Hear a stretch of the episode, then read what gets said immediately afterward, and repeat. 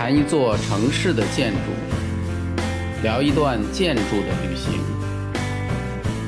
无理无畏艺术，有理有趣人生。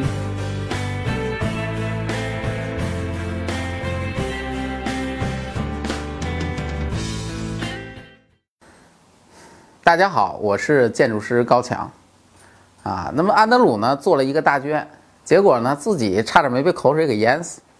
最后呢，大家都已经质疑到他的设计资格上了，这个已经不是简单的方案好坏的问题了，我觉得已经上升到了人身攻击的层面了啊。那么安德鲁他到底是一个什么样的建筑师呢？今天我们来了解一下他。首先呢，安德鲁是法国人，典型的法国人，这个大家都知道。法国人的特点是什么呀？浪漫呗。一般说浪漫的人都是感性的人，不过安德鲁不是，他不仅感性也很理性。因为呢，他曾经读过三次书，啊，大家要明白啊，这个不是因为人家读书成绩不好到处留级，而是因为人家成绩太好了，所以人家读过三次书。第一次读的是巴黎非常好的理工大学，工程师教育，学的是工程类。第二次呢，读的是在巴黎也非常好的路桥学院，学的是土木工程类。到第三次才读的是美术学院的建筑。啊，按照我们国内的思维，一个学建筑的，如果是从什么土木转过来的，往往会令一般的建筑师不屑一顾，因为建筑师一向都以艺术家标榜啊。而且这个安德鲁他这个学什么路桥啊什么这些事儿，后来也被很多人拿出来说，说你原来你就是一学路桥的，你还来搞这么艺术的事情。但是你仔细了解一下安德鲁，你会发现，如果你要跟安德鲁比艺术，也许你还真比不过他。啊，首先他有各种各样的艺术的那种头衔，就是法国政府授予他的，啊，而且还有一个很重要的是，安德鲁最喜欢的两件事，一个是画草图，也就是画画，前前后后据说画了五六万张的草图，啊，你想想一个人要是没事能画这么多的图，那他画画的本事其实是不差的。另外一个就是写书，而且文笔还挺优美，啊，他写的书可不是什么那种设计说明啊，比如不是什么那种简单的小论文，他特别喜欢写的是那种散文啦、随笔啦，而且整个的这个文笔呢还相当的不错。所以你想想，人家是一个工程师的功底，再加上呢人家自己的这种你看美术、文学这样的一个艺术水平啊，所以安德鲁二十九岁就因为设计戴高乐机场一号航站楼而一举成名，这是有基础的。他呢，从他毕业之后，他就在这个巴黎机场公司一直工作，啊，他做了整整三十五年的机场设计，一共做了五十多座机场，其中做戴高乐机场的设计就做了三十四年。对于这一系列的数字，我是真的是非常的佩服，啊，我佩服的不是说他的方案做的有多好，当然人家方案也不错，而是我觉得一个人偶尔做一次机场就不容易。难得的是几十年如一日的做机场，而且还不带烦的，而且还能够几十年如一日的做同一个地方的机场，这个事情实在是太难了。外国人做起工作来，从这一点上来看，真叫一个踏实。不像我们这边的年轻建筑师啊，我们做一个项目啊，很多建筑师几个月就开始烦了啊，甲方让改几次就有点受不了了，再算几个数，数一算多就崩溃了，就冲我直嚷嚷。啊，我这是建筑师，我是在做设计，我是在搞艺术吗？我现在变成算账了，我变成会计了。所以做两年住宅呢，很多人就想去换工件，画两年的图就想去当负责人了。啊，这就是我们现在中国建筑界很多年轻人的心态。你要是不去拉住他，我估计没两天他就直奔火星而去了。那么一个总是做机场的人，怎么会想到来做我们的剧院呢？这个事情要说到当初的招标。其实当时安德鲁从中国日报上看到了竞赛的公告。大家要知道，当时大剧院招标的时候，有些设计公司是邀请来的，有些是自己来的，安德鲁就属于自己送上门的这一类的。当时他看了之后呢，他对这个事情很有兴趣，于是就和当时正在一起合作的同济大学的一个教授商量，哎，咱们能不能联合投标？因为这个很正常嘛。啊，人家法国的一个建筑师不远千里从法国到达中国，来为中国人民进行建筑设计，人家人生地不熟的，找一个当地的朋友一起合作，这不很理想吗？而这个教授呢，开始也很愿意，毕竟这个项目很重要嘛。啊，于是就同意了。结果两边呢就开始准备这个报名的文件。结果要到报名的时候了，这个教授又变卦了，说是上级领导说了，不允许他们跟外面的这些什么国外的这些公司合作，啊，不干了，啊，结果呢，安德鲁就被中国的同行给涮了，啊，那么这个只是不知道这个后来这个领导是不是很后悔啊？当他知道最后是安德鲁中标之后，我估计他这厂子都得悔青了，啊，那么安德鲁最后没招了。当时呢，时间也是特别的短暂。他后来在回忆这段时间的时候，他就说，当时他们就是很郁闷啊，因为时间太短了。那么报还是不报呢？最后，他作为一个这种战士的这种心态，促成了他报名这个事情。他在最短的时间把资料准备齐全，然后报名成功了。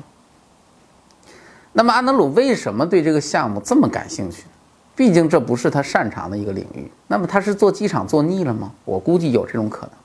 不过我觉得更重要的是，剧院建筑在建筑设计当中是属于那种非常高大上的建筑，啊，因为剧院建筑的设计很复杂，无论是功能、空间还是造型、技术要求都非常之高，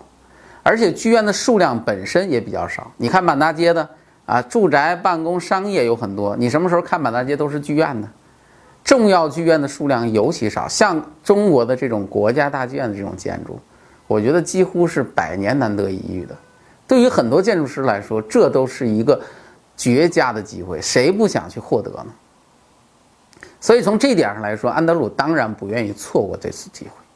啊，那么在获得了这次宝贵的参与机会之后，安德鲁也对此投入了大量的精力来进行设计，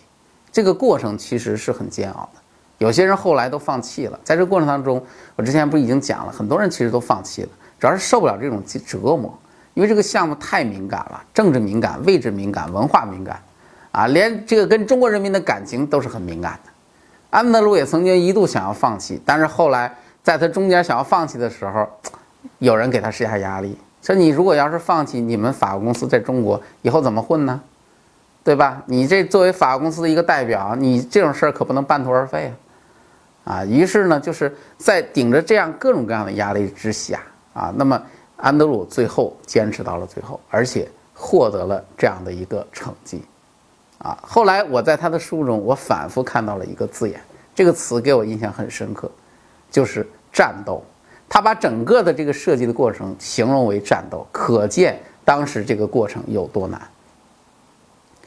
那么一方面，安德鲁是一个非常执着或者说固执的人，而另外一方面，我觉得他也是一个很有趣、很天真的人。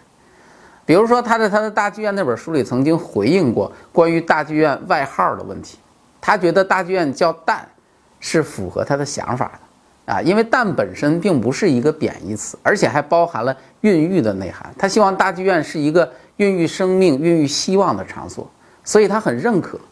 啊。但是很多人呢，有一些人管它叫“粪蛋”，尤其是牛粪蛋，他对此非常愤怒。他说的很有意思，他说你管大剧院叫牛粪蛋的人，你肯定没见过真正的牛粪蛋。为什么呢？因为安德鲁说他自己，他曾经在乡下生活过，在法国的乡下生活，他是真的是见过牛粪蛋的人。他说大剧院的造型根本就不是牛粪蛋的造型，所以这些人都是在胡说八道啊。从你从他这话的之中呢，你能听出他的言外之意是，哎呀，如果造型要是接近的话，我们是不是还可以稍微探讨一下？这个法国人还是很善良的，而且很天真。其实这个事儿很简单，这个事儿如果搁到我们中国人身上，我们还管还管什么解释？我们估计就是一句国骂，直接扔过去完事儿。所以在大剧院的设计过程当中，给予安德鲁最大支持的人，莫过于我们的朱总理啊。那么因为这个事情呢，除了他以外，最终的拍板是没有人敢定的，啊，这个很很正常嘛，因为这么重要的一个项目，又是朱总理亲自抓的一个项目，前面专家也好，评委组也好，最后能评选出这个方案，但是最终是要领导拍板的呀。据我的一位朋友告诉我，他讲了一个故事啊，当然这个故事真与假我也没法去确认，就拿出来觉得一个很好玩的事情。说当时朱总理呢确定这个方案挺有意思的，总理约了安德鲁在人民大会堂的这个安徽厅见面，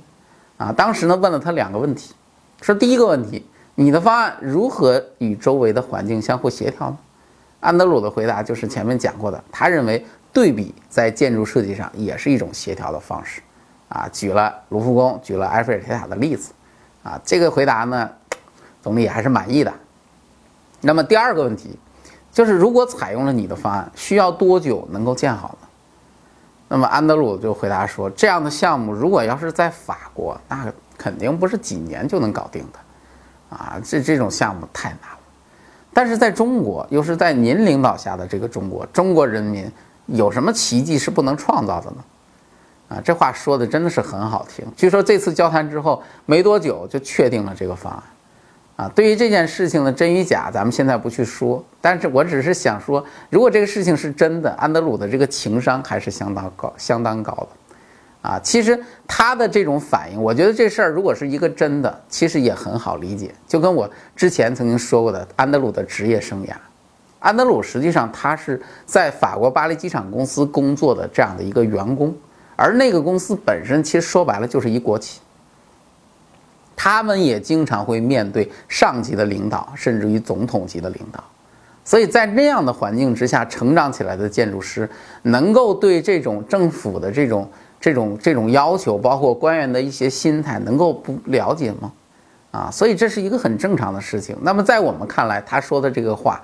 就简直就是一个中国人的一个心态啊，其实也是很好理解的。后来在设计的过程当中，据说朱总理还对安德鲁说过一句话。啊，他说我们接受你的设计会承担非常巨大的压力，我们给你这块土地是中国最珍贵的黄金之地，全国人民都会来品评你的作品。假如有一天有百分之五十一的中国人赞同你的作品，你就成功了。啊，其实这句话我估计最后还有一句话没说出来，我也就满意了。其实你就看这几句话，大家就可以感受到这个事情在朱总理心中的分量有多重，以及领导当时所承受的压力有多大啊。那么在这个事情上，我要表达一下对朱总理的一个敬意。为什么呢？因为我觉得在确定了大剧院方案的这件事情上，朱总理表现了一个领导人所应有的魄力与勇气。大剧院方案的确定，其实也是一个打破旧有思维、突破传统的一个集中表现，是总理当时在中国推进改革举措的另外一个写照，啊，阵痛总是有的，但是你多年之后你回头去看，其实你会发现，当初朱总理他给中国所带来的很多很多的事情，它的正面意义其实是非常大的，啊，所以安德鲁的这个剧院方案几经波折，最终终于尘埃落定。他自己对这个过程做了一个非常形象的比喻，讲了一个故事。说有这么一个男孩打算找一个女孩共度一生，于是呢就罗列了一大堆的条件啊，拿张纸都记上了啊，有很多条，比如说第一条学历高，第二条腿要长，第三条皮肤要白，第四条身材要好，等等一大堆的这种条件。结果呢找了很久都找不到啊，但是有一天呢他无意之中碰到了一个女孩，他跟这个女孩无意之中认识了。认识的时间长之后呢，他就爱上了这个女孩，于是就和最终和这个女孩结为了伴侣。有一天呢，他把他那个小纸条翻出来了，他发现了当初他设定的那些条件，结果他发现其实这个女孩很多条件都不符合，但是这个时候的他已经不在乎了，因为他已经视她为最爱的人。所以大剧院的方案很像是那个女孩啊，开始人们开出了各种条件，结果发现根本就找不到。到最后抛弃了那些条件，发现了这个方案，人们觉得就是它。那这个时候其实已经没有那么多的人去在乎原来的那些所谓的限制条件了。那么找到了女孩的安德鲁得到了领导的认可与支持，他的水煮蛋的方案终于诞生了啊。那么这个方案除了这个圆乎乎的外壳以外，它还有什么其他的过人之处吗？震撼人心的建筑，超椭圆曲线的这样的一个球，一个水中小岛，中南海的一滴水，尿急去上个厕所回来就迷路了，正常的东西实际上是不能再正常。